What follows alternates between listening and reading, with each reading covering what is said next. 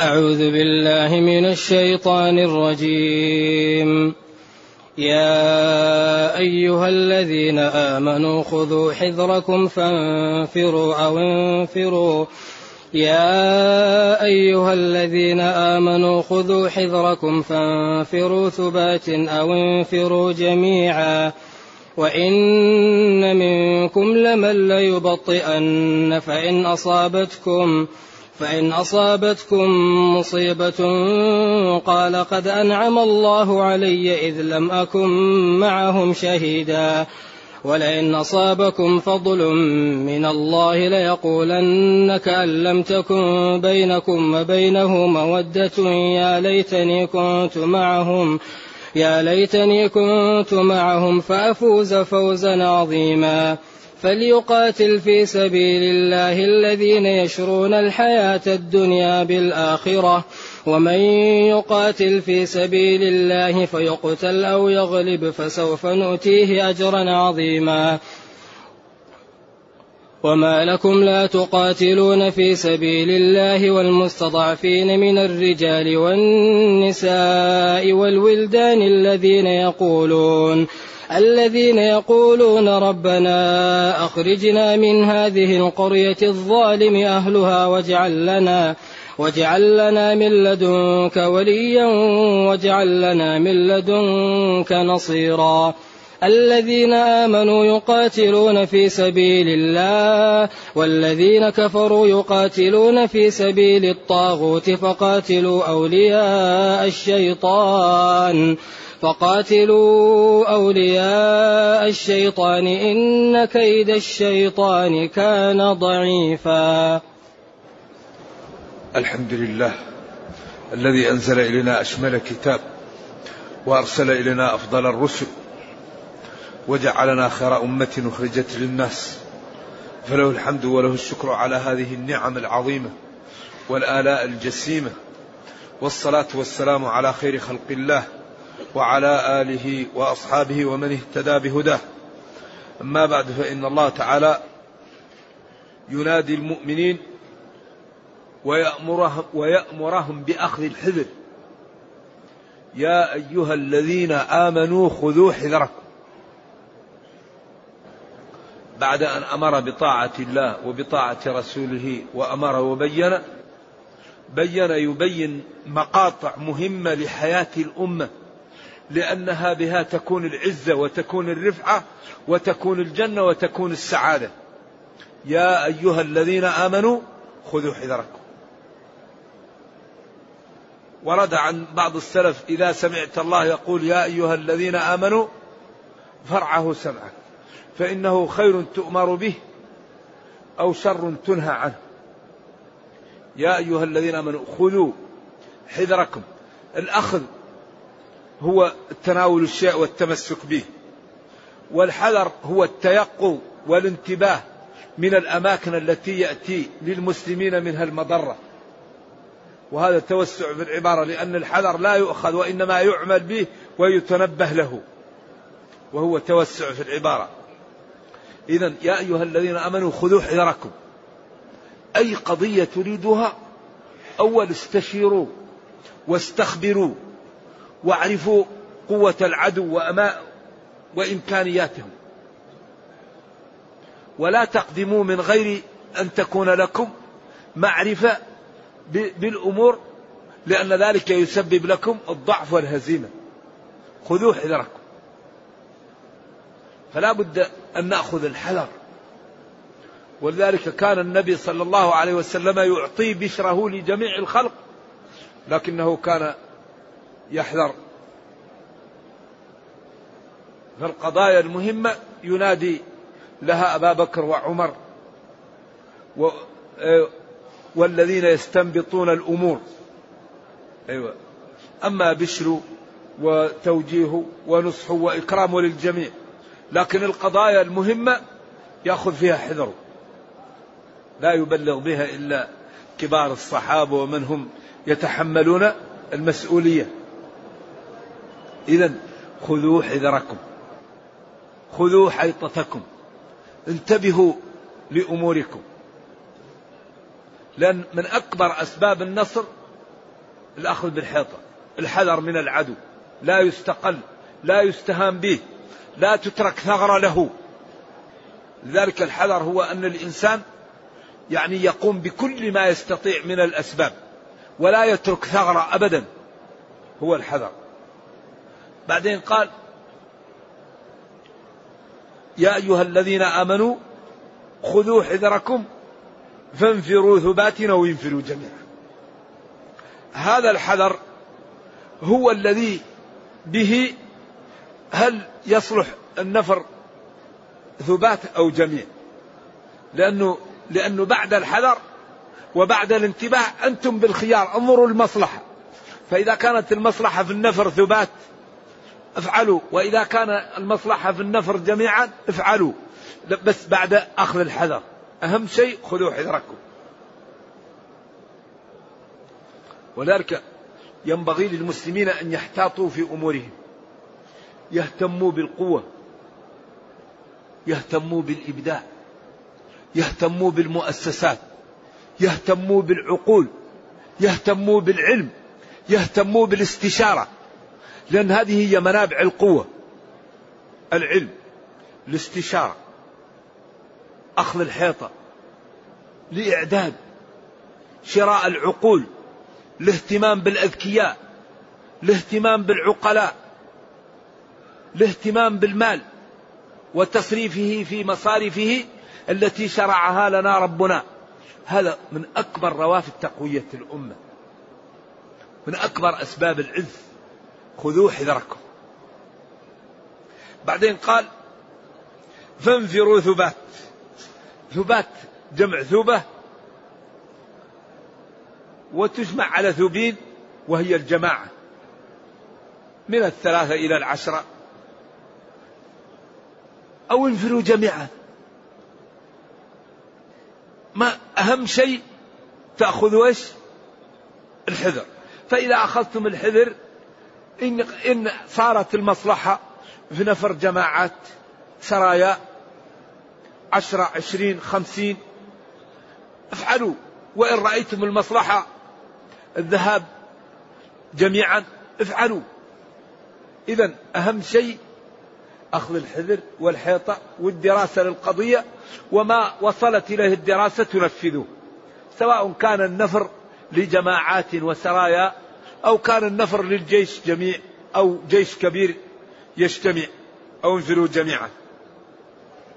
من العلماء من قال هذه الآية ناسخة لقوله انفروا خفافا وثقالا.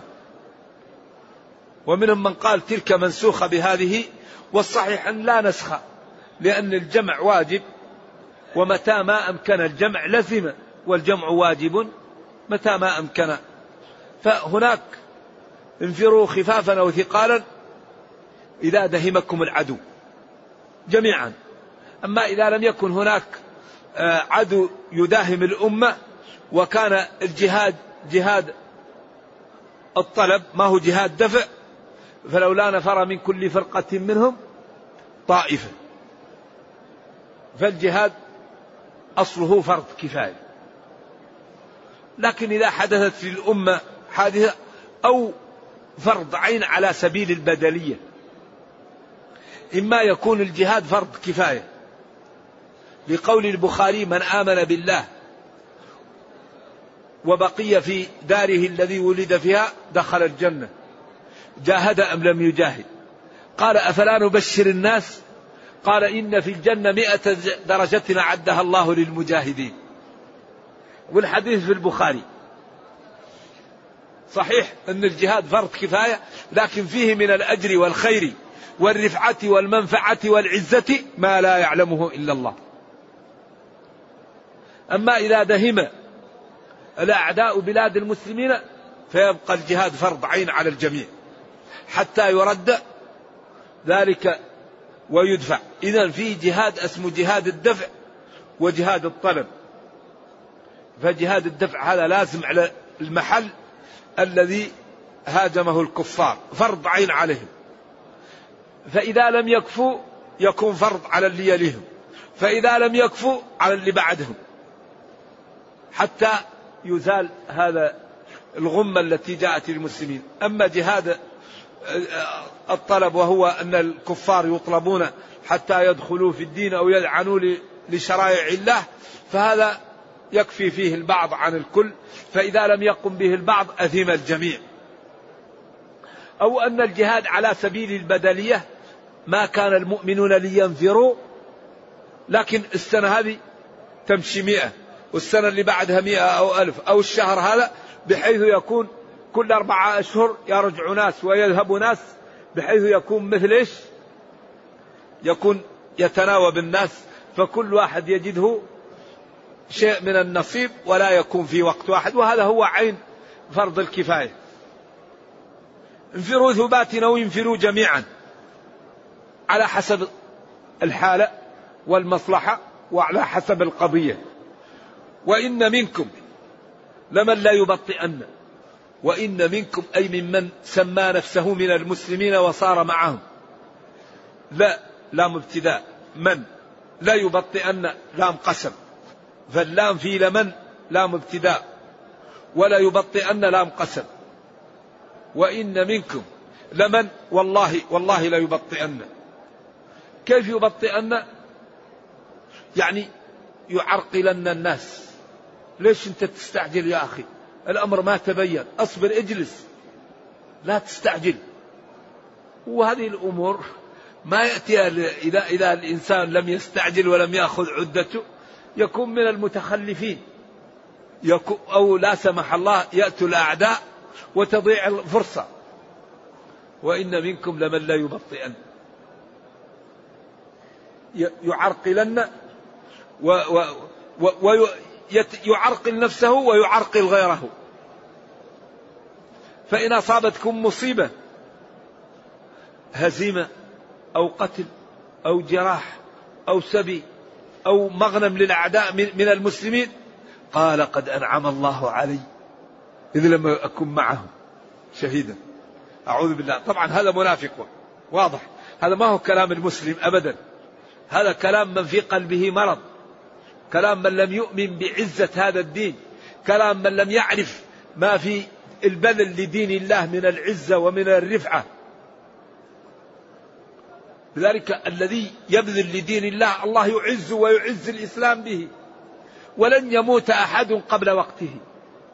كما سيأتي. ولذلك خالد بن الوليد ماذا قال؟ قال لا نامت عين الجبناء. والله ما في جسدي موضع رمح أو موضع إلا وفيه طعنة أو فيه رمية وها أنا أموت على فراشي كما يموت البعير. خالد مات على فراشه المعارك يقدم عليها وهو سيف من سيوف الله يقول لا نامت عين الجبناء. إذا الإنسان سيناله ما كتب له. ولذلك لما قالوا في أحد هذا لبرز الذين كتب عليهم القتل إلى مضاجعهم. حتى ولو لو في لو في غير معركة. من كتب الله عليه الموت سيموت ولو في بيته. ولو في الشارع ولو في السماء ولو في الأرض ولو في المسجد. خلاص شريط انتهى انتهى. إذا ما دام المال محدود والعمر محدود لما لا نشتغل لديننا؟ لن يصيبنا إلا ما كتب الله لنا. وهذا الدين الذي يضحي له ينال من العزة والرفعة والكرامة والذكر الحسن والمنقبة ما لا يعلمه إلا الله. إذا يقول جل وعلا انفروا خرجوا ثباتي متفرقين أو انفروا جميعا. وإن منكم أي معكم من المنافقين لمن والله لا يبطئن يؤخرن الناس عن الخروج. ومع ذلك فإن أصابتكم مصيبة هزيمة أو جراح أو تغلب عليكم العدو قال قد أنعم الله علي. قد من الله علي إذ لم أكن معهم شهيدا. إذ لم أكن مع المسلمين في هذه المعركة. الحمد لله.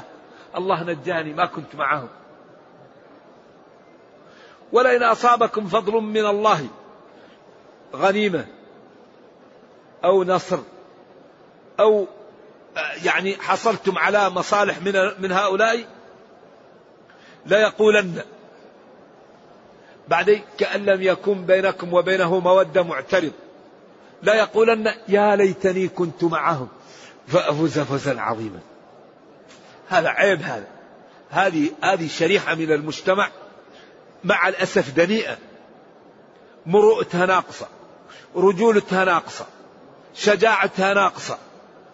قلوبها مليئة بالدناءة مليئة بالانحطاط. يعني يريد أن يأخذ العصا من وسطها. إن جاءت هزيمة أو مشاكل يقول الحمد لله غير موجود. وإن جاءت يعني غنيمة أو خير يقول يا ليتني كنت معهم. وبعدين قال كأن لم يكن بينكم وبينه مودة. هذه جملة معترضة في غاية الجمال. كأن هذا لا يعرفكم ما بينه معكم ما بينه معكم ود ما بينه معكم محبة ما بينه معكم عاطفة لأنه منافق كذاب لتات. رجل صاحب مصلحجي صاحب مصلحة. يريد أن يأخذ منفعة ولا ينال أي ضرر. وهذا لا يمكن لأن الدنيا يحكمها قانون إيش؟ معاوضة. على قدر ما يبذل الإنسان يربح. أوفوا بعهدي أوفي بعهدكم. لئن أقمتم الصلاة وآتيتم الزكاة وآمنتم برسلي وعزرتموهم وأقرضتم الله قرضا حسنا لأكفرن عنكم سيئاتكم ولأدخلنكم جنات تجري من تحتها الأنهار. إذا كل شيء بثمنه. فهؤلاء يريدون أن يأخذوا كل شيء بدون أن يدفعوا. إذا الله عاقبهم وأخبر أنهم في الدرك الأسفل من النار. إن المنافقين في الدرك الأسفل من النار أو في الدرك الأسفل من النار. وقال مذبذبين بين ذلك. لا إلى هؤلاء ولا إلى هؤلاء. فلذلك هم أعوذ بالله نفوسهم دنيئة. وقلوبهم مريضة. ولذلك جعلهم الله في هذه المثابة. ولكن الإسلام دين راقي. ويراعي المفاسد والمصالح. فلما أعلن هؤلاء أنهم من المسلمين وكان ما في القلوب لا يطلع عليه إلا الله قبل منهم الظاهر ولكن أخبر أنهم هم أدنى درجات أهل النار. في النار يكونون في أخص طبقة من النار في أخص درك. ولكن الإسلام لا يقتل من ينتمي للإسلام ولا يأخذ الناس إلا بما أظهروا. فالذي يقول أنا مسلم ويظهر الصلاة ولو هو كاذب ما عند المسلمين إلا يقبل منه. ولكن إذا أظهر أحدهم ما في قلبه أخذ به. كما قال أبي الله وآياته ورسوله كنتم تستهزئون لا تعتذروا قد كفرتم بعد إيمانكم. فإذا أظهروا ما يبطنون أخذوا به إذا لم يظهروه يتركون.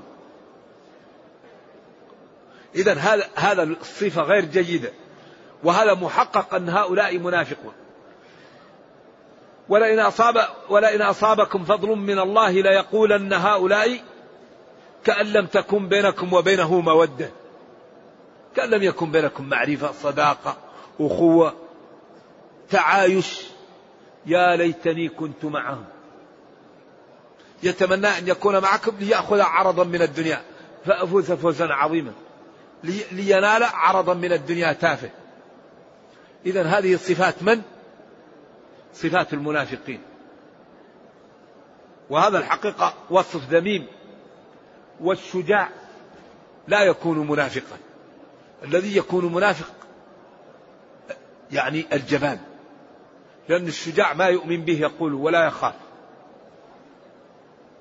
وإذا أغلب المنافقين يكونوا جبناء يكون كذاب يكون يعني شخصيته مهزوزة غير صادق في حياته. ثم قال فليقاتل في سبيل الله. فليقاتل في سبيل الله. من الذين يشرون الحياة الدنيا بالآخرة؟ فليقاتل في سبيل الله. من الذين يبيعون الحياة الدنيا بالآخرة؟ يقاتل من في سبيل من؟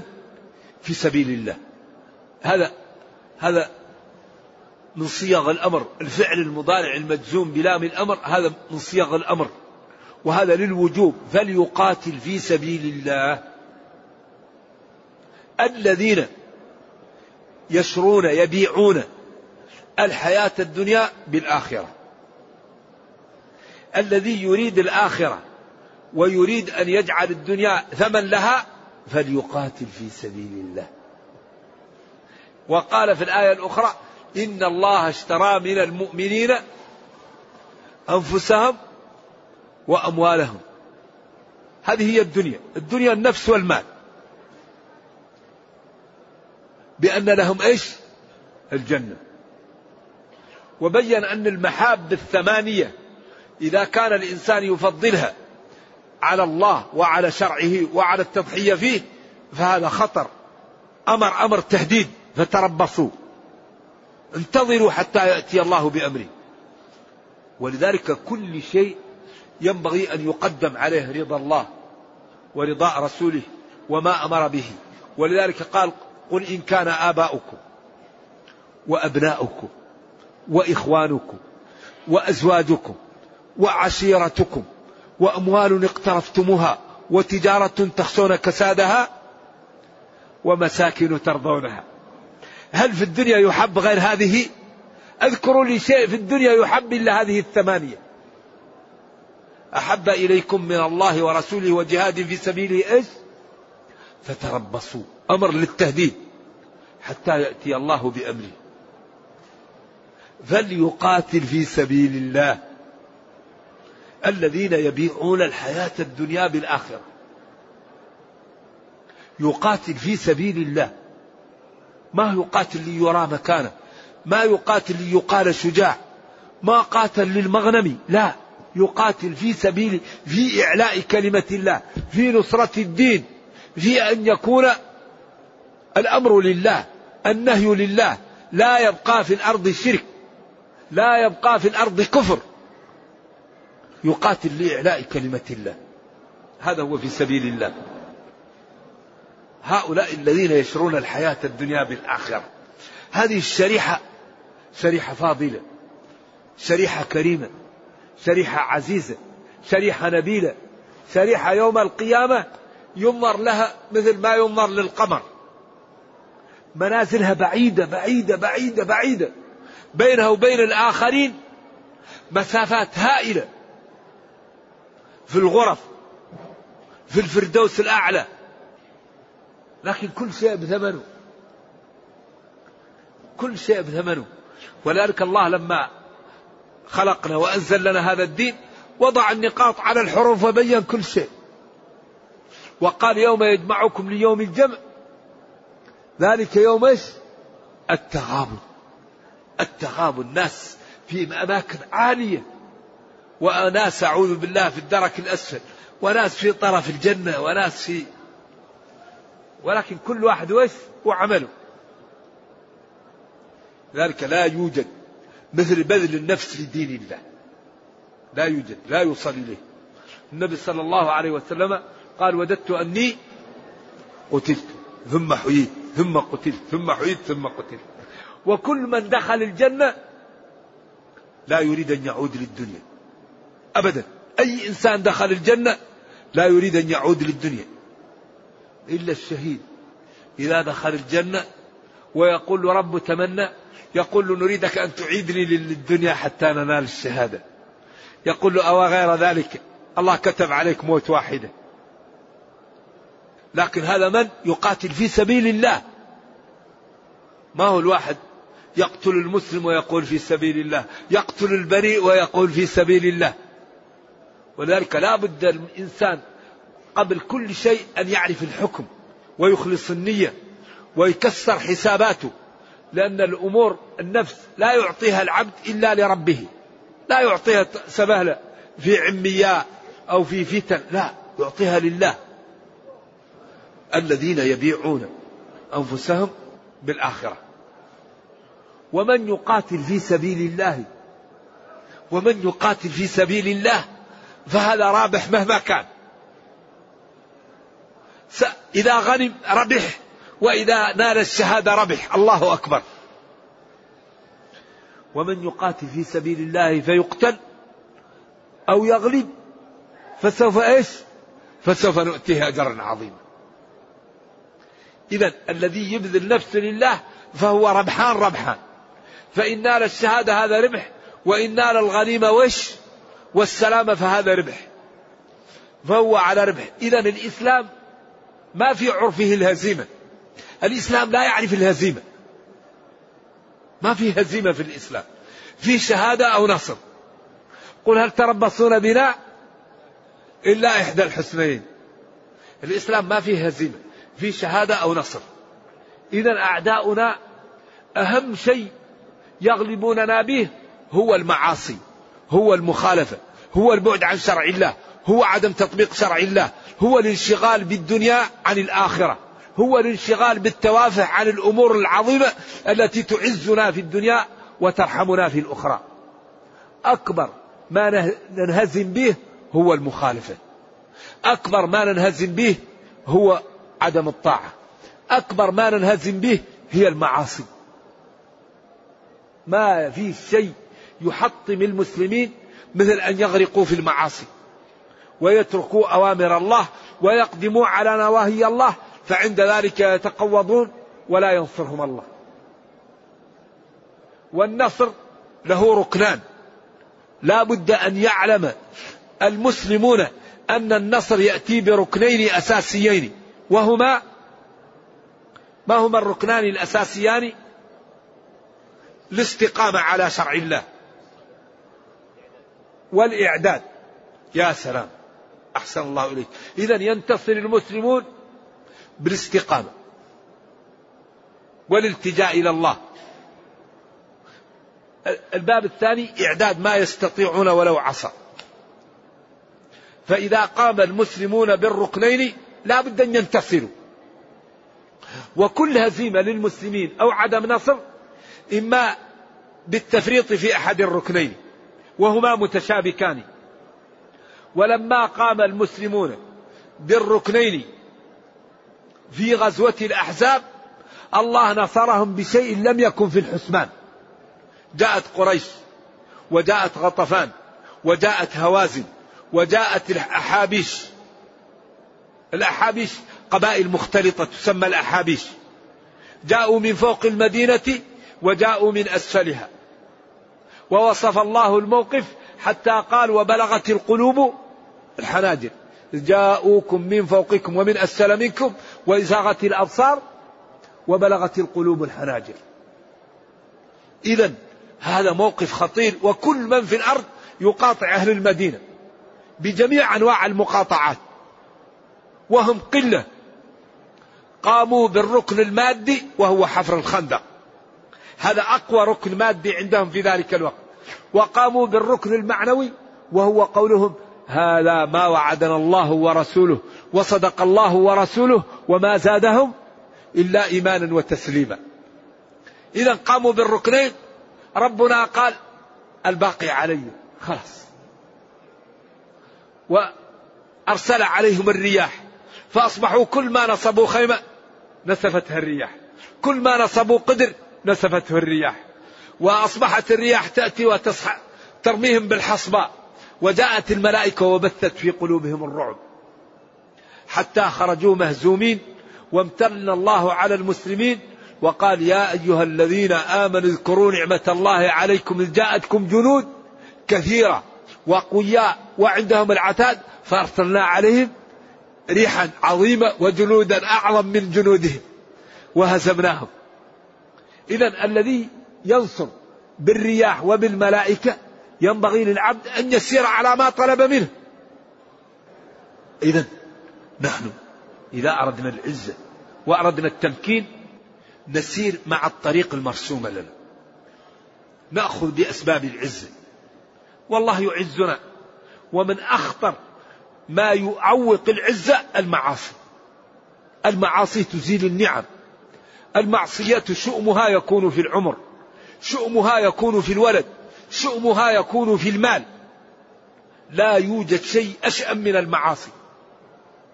وإذا إذا الآن استقرأنا ما حصل للمسلمين نجد من المعاصي. من غزوة أحد وأنت جاي. قل هو من عندي أنفسكم. ظهر الفساد في البر والبحر بما كسبت أيدي الناس. ما الذي ضيع الأندلس؟ الأندلس هذه ما الذي ضيعها؟ المعاصي. انشغل المسلمون ببعض وانشغلوا بالتوافه وجاء الأعداء وأصبح المسلم يساعد غير المسلم على أخيه وجاءوا وطردوهم من ذلك البلد. إذا لا يوجد شيء أضر على المسلمين من المعاصي ومن المعاصي الخلاف ومن المعاصي عدم الإعداد. ومن المعاصي التنازع ومن المعاصي عدم الثبات ومن المعاصي عدم معرفة الصادقين. كلها أوامر ونواهي معطلة فتعطيل الأوامر معصية والقدوم على النواهي معصية. إن الله لا يغير ما بقوم حتى يغيروا ما بقوم. إذا ينبغي للأمة أن تهتم بالمؤسسات. تهتم بالصدق تهتم بالعدل تهتم بالأذكياء تهتم بالعلماء تهتم بالإنتاج تهتم بالزراعة تهتم بالحاسوب تهتم بالمصانع تهتم بالضعيف تهتم باليتيم تهتم بالرميلة. فإذا اهتمت الأمة بمصالحها وأشاعت بينها العدل لا يمكن أن تقاوم الأمة أصلا. ولذلك أكبر ما يضعف الأمة هو التجاوزات هو هو عدم الاتفاق هو الخلاف هو عدم الاتحاد هو عدم الاهتمام بالقوة. الله يقول وأعدوا لهم أعدوا لهم ما استطعتم من قوة. ألا إن القوة الرمي. فلذلك نحن عندنا كتاب لا يأتيه الباطل من بين يديه ولا من خلفه. تبيانا لكل شيء أمرنا أن ننذر به الحاضرين وننذر به كل من على هذا هذه الأرض. وأوحي إلي هذا القرآن لأنذركم به ومن بلغ. فهو معجزة خالدة إلى قيام الساعة لكن حري بنا أن نفهمها للعالم ونبين لهم السعادة التي تكون في تطبيق هذا الكتاب. ينبغي أن نفهم العالم هذا الكتاب. تكون فيه قنوات بكل اللغات الحية. وتكون معاني القرآن. ألفاظ تفسير معاني القرآن مترجمة لكل اللغات. ويبين أن القرآن سبق لحقوق الإنسان ولحقوق الحيوان وسبق في العدل والنزاهة وحرم الظلم وجعل في كل كبد رطبا أجر. وأمر بالإحسان لكل من حولك ونهى عن الظلم وحرمه وجعل امرأة تدخل النار بسبب هرة وامرأة تدخل الجنة بسبب كلب. إذا أليست هذا أرقى حقوق الحيوانات؟ امرأة تدخل النار بهرة وامرأة تدخل الجنة بسبب كلب. إذا الإسلام سبق لكل هذه النظم اللي فيها طيب سبق له الإسلام. واللي فيها بطال حذر منه الإسلام. الآن العالم يتهدد بالربا. الله قال فإن لم تفعلوا فأذنوا بحرب. كل الآن شيء يضر الإسلام ينهى عنه. كل شيء ينفع أمر به. قال ولا تنازعوا. لذا كل الآن من أكبر أسباب القوة الاتحاد. من أكبر أسباب القوة عدم الخلاف. الآن أي بلد قوي تجد أنه متحد مع بعض؟ إما دول اتحدت أو إما دول عملت قوة وإلا إذا كان كل إنسان لحاله إذا اختلف الناس ضعفوا ولا تنازعوا فتفشلوا. لذلك ديننا بين لنا روافد العزة روافد الكرامة. يعني كيف الأمة تكون قوية؟ كيف تتجنب الضعف؟ كيف تتجنب مسالك الهلكة؟ إذا ومن يقاتل في سبيل الله فيقتل أو يغلب فسوف نؤتيه أجرا عظيما. الذي يبذل نفسه لله أجره عظيم. فإن نال الشهادة فالأجر عظيم وعظيم وإن نال الغنيمة فالأجر عظيم. فهو نال الأجر. ثم قال وما لكم؟ ما الذي يمنعكم من أن تقاتلوا في سبيل الله؟ ما المانع؟ الله أكرمكم وأعطاكم هذا الدين. وأعطاكم القوة وأعطاكم العقل ومكن لكم. ما المانع أن تقاتلوا في سبيل الله وتقاتلوا في سبيل تخليص المستضعفين من الرجال والنساء والولدان الذين منعهم أقاربهم في مكة من أن يذهبوا للهجرة وبقوا هناك مستضعفين يضطهدون بين الكفار.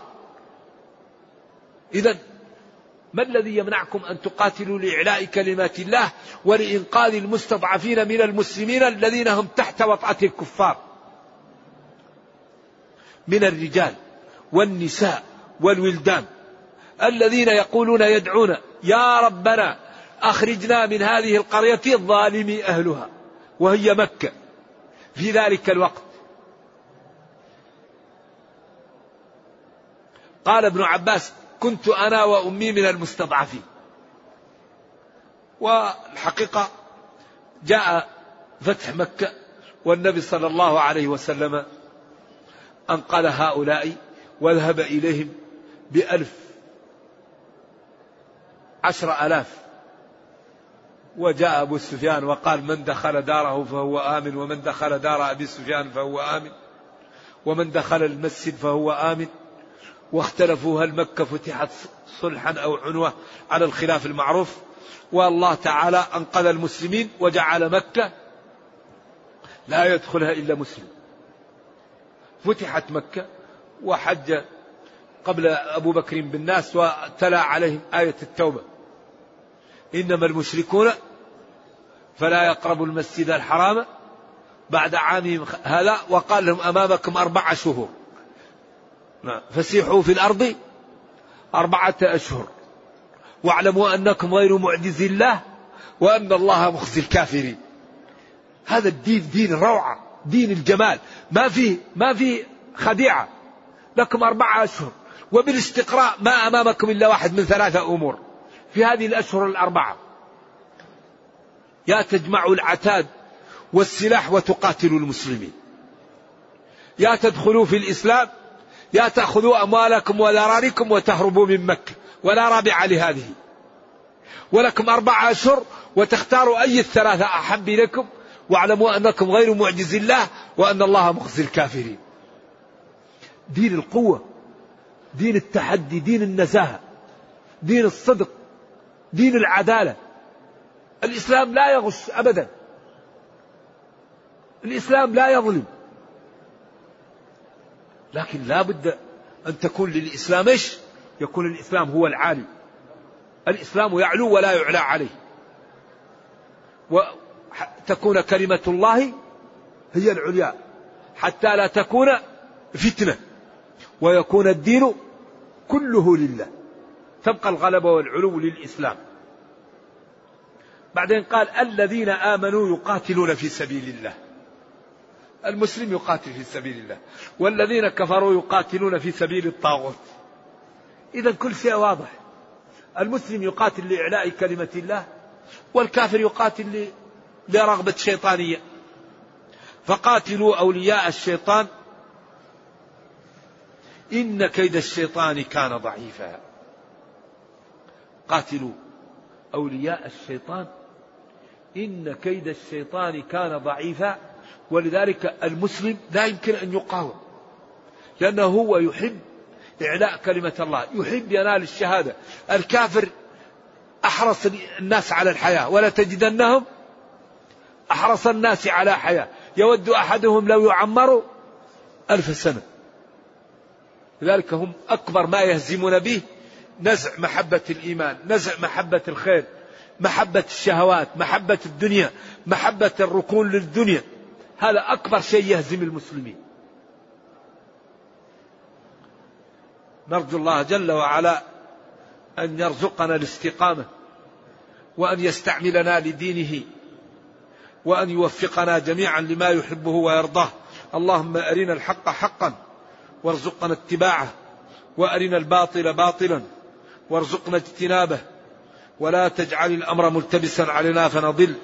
اللهم ربنا أتنا في الدنيا حسنة وفي الآخرة حسنة وقنا عذاب النار. سبحان ربك رب العزة عما يصفون وسلام على المرسلين والحمد لله رب العالمين.